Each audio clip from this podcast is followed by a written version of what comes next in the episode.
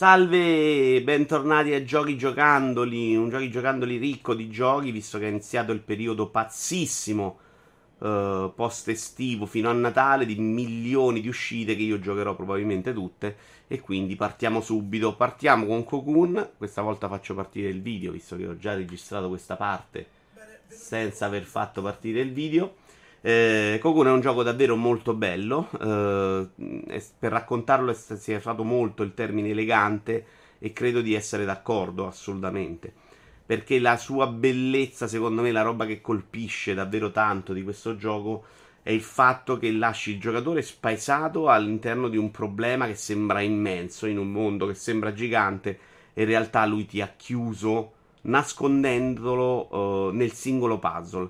Quindi tu ti trovi lì disperso, non sai cosa fare, non sai dove andare e quando ti giri comunque c'hai i ponti chiusi perché lui ti ha accompagnato. Questa cosa la fa veramente in un modo molto fluido, eh, nascondendolo bene al giocatore. È vero che dopo lo capisci e semplicemente o, o spesso ti sta chiudendo i ponti dietro. Però secondo me lo fa in un modo ben riuscito che puoi apprezzare e che evita un sacco di perdite di tempo nel puzzle, di giri a vuoto, di ritornare sui stessi punti funziona, funziona molto bene. È bellissimo da vedere, veramente per scelte artistiche, di colori, di illuminazione, davvero delizioso. La cosa che non lo rende mai nella vita un gioco super affascinante per me è il fatto che fondamentalmente stia anche raccontando qualcosa, probabilmente lo si capisce molto nel finale e che non è comprensibile secondo me. Io ho avuto questo problema anche nel finale di Inside, che invece ai giocatori è piaciuto tanto perché ci hanno visto quello che ci volevano vedere, per me una bella opera è quando anche riesci a, a farti capire, cioè quando non lasci per aperto uh, al giocatore qualsiasi interpretazione, perché quello secondo me è uno sport più facile. Quello difficile è raccontare una bella storia e eh, raccontarla bene. Quindi quella parte di Cocoon mi ha lasciato un po' perplesso e non me lo fa apprezzare così da, da spaccarmi il cervello, però mi è piaciuto un sacco, l'ho trovato davvero una bella esperienza. Ho giocato quasi in sessione musica, unica fino al 92% e poi ho dovuto finire dopo il resto perché era tardi. Ehm, passiamo oltre adesso ad Hammer Watch 2. Abbiamo giocato le prime 4 ore in coop. Ehm, tutto sommato il primo, che è la roba più lontana dai miei gusti, tutto sommato ci eravamo divertiti in coop. Questo secondo funziona molto bene quando si gioca, però ha voluto fare quello che fanno spesso i giochi indie quando fanno un seguito, cioè usare di più e usare di più vuol dire spostarsi nella narrativa, nell'RPG, il rendere estremamente pedante alcune cose che funzionavano bene. Quindi in quattro ore, tra l'altro l'ultima sessione ho rischiato proprio di addormentarmi, abbiamo giocato, giocato veramente poco, cioè entrare nel dungeon eh, è comunque la stessa esperienza di prima, io poi sto facendo sempre un soldato come facevo le altre volte, quindi non conosco tutte le classi. Però eh, mi sembra convincente da quando, quando si entra nel dungeon, anche se ci sono dei poteri che vanno sbloccati e che quindi in teoria ti costringerebbero a ritornare sugli stessi. Esteticamente mi pare un, un bel progetto, anche se dai trailer mi era sembrato ancora più bello, però non era mai un grande pregio dei primi, secondo me. Devo dire che questa parte RPG, narrativa, di andare in giro a prendere quest, a parlare con le persone, non la sto particolarmente apprezzando. Vediamo come si evolve in futuro, se aumenterà la percentuale di giocato vero. Al momento sono anche un po' deluso, se vogliamo. Eh, sono totalmente deluso invece da Gambrella, anche se devo dire che un po' si era intuito dalla demo che si andava in quella direzione. Gambrella è un gioco di Devolver ed è un gioco che mi ha fatto veramente incazzare, cioè come non succedeva da tanto tempo, perché è un gioco che ha un ottimo sistema di controllo uh, funzionicchia quando, quando, si spara, quando si muove funziona di brutto, quando si spara funzionicchia, il problema è che non lo fai praticamente mai come andrebbe fatto. È un gioco che dura il giusto, 5-6 ore e questo è l'unico motivo per cui l'ho finito. Se avessi letto su Alone to Beat 12 ore lo avrei già mollato, cioè lo avrei sicuramente mollato. Ed è un gioco che secondo me si sbilancia completamente sul, dal punto di vista narrativo eh, loro sono gli autori di Gato Roboto, che era un gioco perfetto per quanto mi riguarda, per durata e per com'era, esattamente una roba di giocare. Entravi là, facevi le tue cose, sparavi, poi primo boss, poi facevi un altro boss, secondo boss, un piccolo Metroidvania. Secondo me molto riuscito nei tempi. Questo vuole evolversi, vuole fare un po' il figo, vuole raccontare probabilmente una storia anche bellina, cosa che non posso eh, dire con certezza perché a una certa mi sono proprio stufato, però lo fa con dei difetti clamorosi, cioè con dei cali di ritmo terribili in cui si va in giro, devi ritornare su un posto che c'è stato, devi cercare par- il posto dove andare, devi proprio cercarlo, devi capirlo e quindi ritorni indietro sugli stessi scenari, non sono un miliardo, ma comunque mi ammorba mettendo dei nemici fastidiosi che risponano per gran parte dell'avventura e quindi rendendo ogni viaggio per capire dove andare anche molto pesante e rischioso e, e, anche molto noioso, lasciatemelo dire. E poi arriviamo al fatto che ci sono gli scontri con i boss che sono rotti. Per scelta probabilmente di renderli più facili, accessibili, hanno tolto veramente il divertimento, cioè non c'è una meccanica che funziona e quindi ti lanci contro il boss, gli spari contro, lui si incarta da una parte, rimane fisso e lo ammazzi.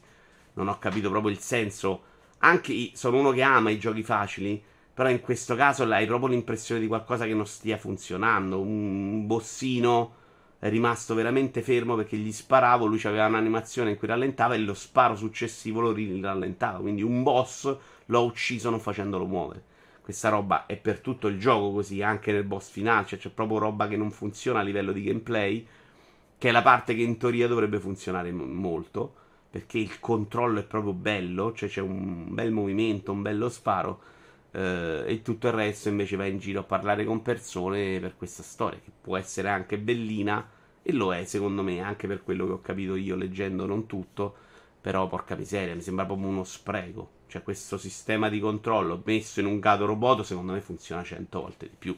Poi se venda, non so dirvelo. Passiamo a Mirage, l'Assassin's Creed che avrei voluto, ma che non c'è stato e che però è tornato. Eh, sono quasi alla fine. Ho ucciso 4 dei 5 nemici. Quindi pira- la piramide Ubisoft che torna in pompa magna. E che a me tutto sommato piace. Piace entrare in un gioco Ubisoft e sapere dopo 5 secondi chi, so, come funziona il sistema del gioco. È sicuramente un Assassin's Creed che torna alle origini. Secondo me torna un po' troppo alle origini. Perché anche il sistema di controllo non riprende quello di Unity e Syndicate Uh, Syndicate aveva il rampino, ma soprattutto Unity aveva dei tasti per salire e per scendere che ti impedivano. Uh, soprattutto quello per salire, perché forse se tieni premuto cerchio anche qua continua a scendere. Però quello per salire, secondo me, ti impediva di incartarti un po'. E qua un po' ti incarti, sbatti, alcune cose non funzionano, non va dove vuoi, vuoi andare tu. Però, in, in parte, diciamo che funziona abbastanza bene e funziona abbastanza bene nella città perché finalmente si torna a fare parkour e il level design, map design, come volete chiamarlo, della città è veramente ben fatto. Secondo me è al top della serie perché è pieno di modi per spostarti velocemente, per, per fare, muoverti in modo fluido da una parte all'altra della mappa, che è la roba che a me piace di più di Assassin's Creed e che ho proprio apprezzato. Cioè questa roba io posso giocarla quasi allo stremo tant'è vero che il primo weekend faccio 12 ore, eh, e se mi continui a dare una bella città e una bella storia, eh, io sta roba me la gioco, anche se siamo tornati veramente alla serie originale, cioè un tentativo di fare lo stealth che appena una cosa va storta si sfascia tutto, cade su se stesso, nemici che non guardano cadaveri, gente che si incastra, nemici che ti vengono e ti attaccano uno per volta più in modo più evidente di quanto non succedesse nella serie originale con un sistema di combattimento che non è né il primo né quello moderno, prova a mischiare le due cose, ma secondo me è persino più banale di quello originale, che almeno avevi dovevi schivare al momento giusto e contrattaccare, qua è basato troppo sulla parry, cioè tutto. Fai aspetta l'attacco, parry e contrattacca oppure aspetta l'attacco rosso quando hai un'abilità particolare su quelli grandi, lo scavalchi in testa e lo colpisci devo dire che alla fine, per quanto irrilevante come nella serie originale, quindi mai un pro grosso problema, perché nella serie originale il combattimento poteva non piacere, faceva schifo, ma io ho battuto per anni nel dire che fosse una roba piuttosto irrilevante. Lo è anche qua, fondamentalmente. La cosa buona è che ti permette di scavalcare lo stealth rompendolo più o meno sempre, anche stica, e posso andarmene in giro per la città. Mappa bella, cioè il motore di gioco tiene ancora botta, secondo me è ancora super gradevole Cos'è che manca, secondo me, del bello della serie originale? Un po' di dettaglio, un po' di bei monumenti, un po' di cose fighe da vedere proprio a livello turistico. Qua, tutto sommato, non ci sono. Si ha l'impressione che sia una mappa un po' troppo omogenea e che i monumenti siano delle cupole, sempre la stessa cupola. Ci sono dei bei scenari, però nel complesso, secondo me, quella è la parte che migliorerei se andiamo avanti su questo filone, diciamo, classico, che io gradirei e continuerei a giocare senza problemi anche domani.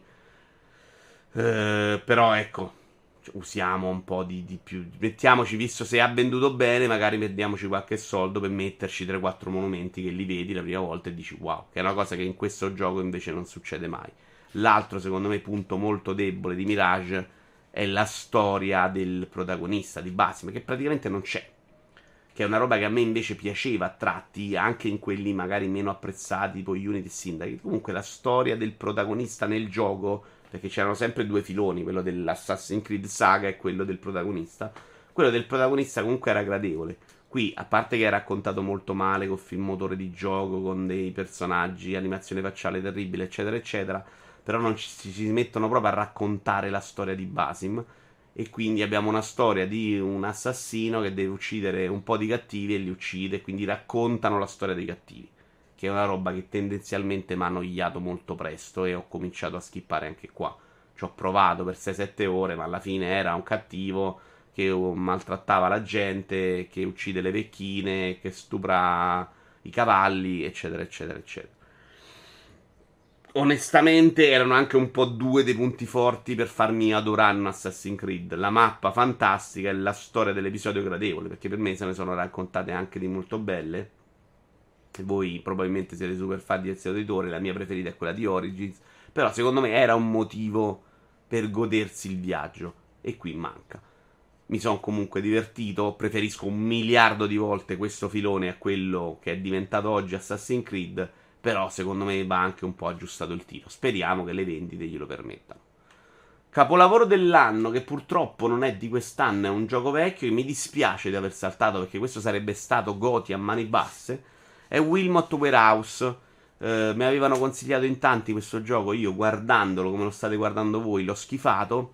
E invece è un gioco perfetto per me. È un gioco di lavorare ed è un gioco di lavorare molto intelligente. Praticamente voi gestite un magazzino in questo magazzino c'è un camion che porta degli oggetti e eh, alla fine del turno in cui mettete a posto gli oggetti ci sono da consegnarli a quattro persone trovandoli nel magazzino e quindi dovete organizzare il magazzino in modo di trovare facilmente questi oggetti.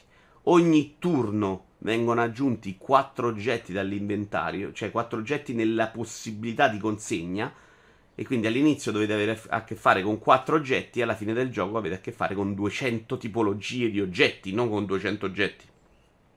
E quindi dovete continuamente spostare la roba nel magazzino, a volte a tempo e a volte avendo tutta la libertà di poterlo fare senza limiti di tempo. È la cosa più bella del gioco, che ci siano dei momenti in cui poter riorganizzare, secondo me, è proprio quello che fa la differenza. Da un'esperienza frustrante, un po' fastidiosa, a una roba meravigliosa per chi ama i giochi di lavorare.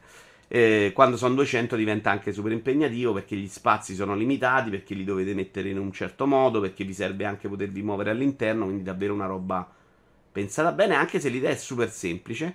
Eh, è stato bellissimo che circa quando sono arrivato a 170 oggetti ho fatto il fenomeno, dico adesso, riorgan- adesso ho capito come funziona il gioco, lo riorganizzo, quindi ho preso tutti gli oggetti con una di quelle pause concesse e ho ricompletamente rimodellato il magazzino, risistemato per avere più o meno un'organizzazione pulita. E il magazzino era bellissimo in quel momento, perché mentre prima era un po' casuale, adattato, a un certo punto c'aveva una logica eh, molto più reale, con degli scaffali, con delle linee. Il problema è che in quella fase di riorganizzazione non ricordavo più dove stavano gli oggetti e quindi la, è diventato molto più difficile trovarli.